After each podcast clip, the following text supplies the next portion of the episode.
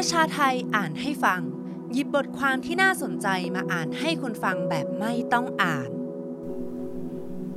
การบวชนั้นง่ายการศึกนั้นยาก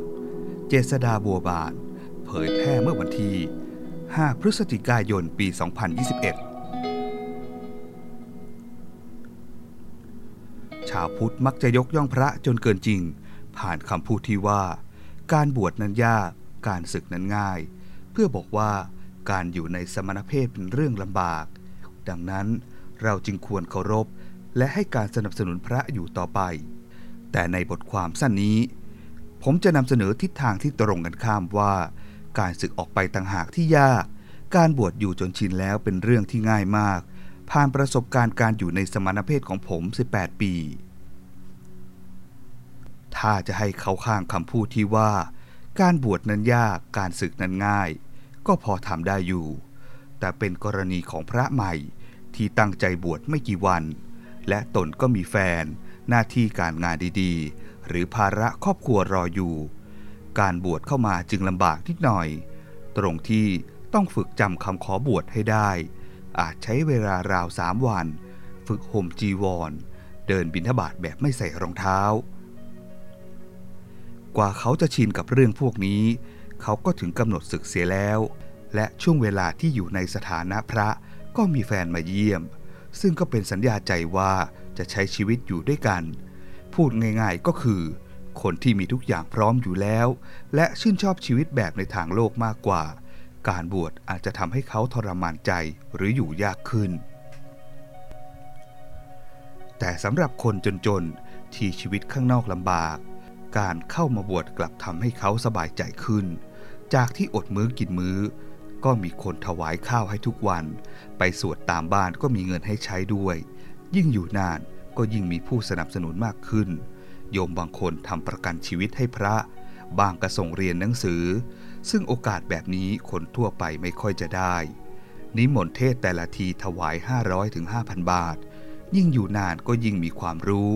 ยิ่งหาเงินได้มากเพื่อนผมซึ่งโตมากับการเรียนนักธรรมบาลีด้วยกันเขาหาเงินได้เดือนละหลายหมื่นและส่งเงินให้พ่อแม่ใช้ด้วยผมไม่ได้บอกว่านั่นเป็นพระที่ดีหรือไม่ดีแค่จะบอกว่าสถานะพระให้อะไรมากกว่าที่เราคิดนี่ยังไม่ต้องพูดถึงพระที่เป็นข้าราชการและมีเงินเดือนด้วยแต่พระก็ชอบพูดว่าการศึกนั้นง่ายการบวชนั้นยากจะศึกตอนนี้เลยก็ได้แต่เอาเข้าจริงก็ไม่กล้าศึกเพราะรู้ดีว่าการบวชต่างหากที่ง่ายยิ่งเป็นช่วงเข้าพรรษาด้วยก็ยิ่งง่ายเพราะต้องหาพระช่วยจำพรรษาเพื่อรับกฐินต้องมีการขอร้องตามชุมชนว่าใครว่างให้มาบวชและบางก็มีการจ้างกันโดยในว่าถ้าอยู่ครบสามเดือนรับกฐินแล้วก็จะให้ สามหมื่น เป็นต้นวงเล็บผมไม่แน่ใจว่าตอนนี้ยังมีอยู่ไหมแต่ราวปีสองพันห้าร้อยหกสิบยังมีอยู่หรือพระที่มีปัญหากับความยุติธรรมในวัดก็แค่บ่นน้อยคนมากที่จะสึกออกไปเพราะการรับความอยุติธรรมอยู่บ้างก็ยังดีกว่าการสึกแล้วไม่รู้ว่าจะไปหากินอย่างไรผมเคยศึกษาชีวิตเณรที่ถูกกระทำด้วยความรุนแรงทางเพศและการทุบตีพบว่าเณรที่ฐานะทางบ้านพร้อมและครอบครัวดูแลดีเขาเลือกที่จะสึกเมื่อถูกกระทำแต่เนนที่ฐานะยากจนหรือครอบครัวแตกแยกเขาจะทนอยู่วัดต่อไปแน่นอนว่าความรวยความจนอาจไม่ใช่ตัวตัดสินทุกเรื่องเพราะบางครั้งเกียรติศักดิ์ศรีก็มีส่วนช่วยให้เป็นพระได้บางคนฐานะดีทำงานหนักเช่นนักธุรกิจหรือแอร์โฮสเตสแต่ก็ผันตัวมาเป็นพระภิกษุภิกษุณีนักบรรยายธรรมวงเล็บซึ่งก็ยังได้เงินมากแม้จะได้น้อยกว่าเดิมบ้างและได้รับการเคารพบูชาซึ่งดูสูงค่ากว่าแน่นอนว่านี่เป็นการมองจากมุมทางโลกของพวกเราเขาอาจจะรู้สึกว่าได้ช่วยคนในฐานะด้านคุณธรรมซึ่งมีคนเอาข้าวมาให้กราบเท้าบูชาพูดจาไพเราะไปเป็นคนธรรมดาขี่มอเตอร์ไซค์ใช้แรงงานแลกค่าจ้างการต้องไปเจอคนในสถานะใหม่นั้นน่าปวดใจเหมือนกันอายุพรรษาสำหรับพระมันสำคัญมากนี่เป็นเหตุผลหนึ่งที่พระกลัวการถูกจับศึกวงเล็บแม้บวชใหม่ได้ หลายวัดมักจะจัดกิจนิยมจากพรรษามากไปหาน้อยนั่นคือถ้าศึกแล้วบวชใหม่ก็จัดเป็นพระใหม่ที่นั่งท้ายสุดอย่าว่าแต่กิจนิมนต์งานสวดจะลดลงเลยบางวัดเช่นสวนโมกที่นั่งกินข้าวตามพรรษาโดยเลื่อนถาดอาหารลงมาสมัยผมเป็นเณรนั่งคนสุดท้ายแกงพะโล้มีแต่น้ำไม่มีไก่หรือไข่เหลือมาให้เลยด้วยเหตุนี้เพื่อนพระบางคนที่เบื่อเถรวาทไทยแล้วอยากบวชในนิกายอื่นของต่างประเทศก็จะถามก่อนว่าญัตติแล้วเขานับพรรษาต่อให้เลยหรือต้องนับหนึ่งใหม่เมื่อทราบว่าเริ่มใหม่ก็ไม่กล้าศึกหรือไปบวชใหม่ความเป็นพระแทบไม่มีเรื่องให้ลำบากตอนนี้ก็อยู่กุฏิสบายไม่ต้องอยู่ใต้ต้นไม้หรือตามอุดมคติธุดงค์หรือต่อให้เป็นพระป่านอนเต็นท์หรือกฏก็เป็นความชอบแบบที่นักเดินเขาก็ใช้ชีวิตแบบนั้นแล้วมีความสุขแค่เขาไม่ใช่พระหรือแม้แต่เรื่องกินข้าวในบาตรหรือที่ชาวบ้านมองว่าพระไม่หลงในรสอาหารคือบาตรมันใหญ่พอที่เราจะแยกอาหารแต่ละประเภทไว้คนละข้างได้เช่น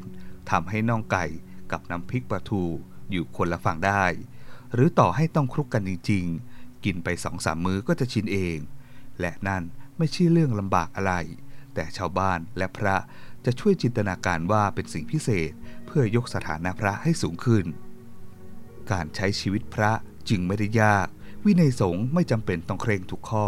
เพราะชาวบ้านคาดหวังว่าแค่ไม่ทำเรื่องหนักๆในที่เปิดเผยเช่นมีเมียช่อโกงดื่มเหล้าวงเล็บอันนี้ไม่หนักแต่ไทยถือว่าหนักพระรูปใดจะนั่งสมาธิหรือสวดมนต์กี่ชั่วโมงก็เป็นเรื่องส่วนตัวหรือพระจะดูมวยดูฟุตบอลเล่น Facebook YouTube ก็ยังมีสิทธิ์เป็นพระต่อไปได้เมื่อเป็นแบบนี้เราจะเชื่ออีกหรือว่าการบวชมันยากสำหรับผมความลำบากในการเป็นพระไทยน่าจะมีอย่างเดียวคือไม่มีอิสระที่จะพูดหรือทำในสิ่งที่เชื่อถ้าพูดธรรมะหรือมีมุมมองที่ต่างออกไปก็จะถูกพระผู้ปกครองขอให้หยุดพูดอยากยกมือไหว้ชาวบ้านเพราะเคารพความเป็นคนของเขาก็ถูกวัฒนธรรมไถ่ห้ามจะใช้ขนส่งสาธารณะเช่นเรือข้ามฟากรถเมล์และจ่ายเงินแบบคนทั่วไปก็ไม่ได้สรุปคือจะเป็นมนุษย์ปกติก็ไม่ได้แต่ผมคิดว่าคงมีพระน้อยมากที่มองว่าเรื่องนี้เป็นเรื่องลำบากและตัดสินใจสึกออกไปเพราะการสึกมันลำบากกว่าผมเองใช้เวลาตัดสินใจและเตรียมตัวราวสองปีกว่าจะสึกออกมาได้นั่นคือต้องให้แน่ใจว่าเราพอมีอาชีพที่จะเลี้ยงตัวได้ในช่วงเวลานั้นผมพยายามสอบโทเอลเพื่อหาทุนเรียนต่อหาแหล่งทุนที่ช่วยสนับสนุนงานวิจัยเล็กๆหรือจะขอทุนนั้นก็ต้องมีคุณสมบัติอย่างไรบ้างเช่นต้องมีงานที่ตีพิมพ์ในระดับนานาชาติก็พยายามทำให้ตัวเองมีคุณสมบัติพวกนั้นและเพื่อมั่นใจว่าพร้อมแล้วจึงสึกออกไปการสึกในกรณีนี้จึงไม่ง่ายครับถ้าเทียบกับการเป็นพระต่อไปและแค่เอาบาตรไปยืนหน้าบ้านเขาก็ได้ข้าวกินได้เงินใช้ผมไม่ได้หมายความว่าไม่มีพระดีเลยหรือไม่มีพระที่สนใจธรรมะจริงๆวงเล็บโดยไม่สนใจความสบายจากสถานะนั้นเลยแต่การใช้ชีวิตแบบใดแบบหนึ่งจนเป็นปกติแล้วมันไม่ลำบากอะไรตรงกันข้ามคือคนในนั้นกลัวที่จะออกไปใช้ชีวิตใหม่ข้างนอกอาจไม่ต่างกับข้าราชการที่กลัวจะลาออกทิ้งความมั่นคงในทุกด้านออกไปทำธุรกิจของตนดังนั้นการมายกย่องข้าราชการว่ามีความอดทนเสียสละพร้อมจะทำงานรับใช้ประชาชนจนเกษียณน่าจะฟังไม่ค่อยคืนเท่าไหร่แบบเดียวกับการบวชมันยากนั่นแหละครับอย่าลืมกดไลค์กดแชร์กด Subscribe แล้วคุณจะไม่พลาดข่าวสารจากประชาไทย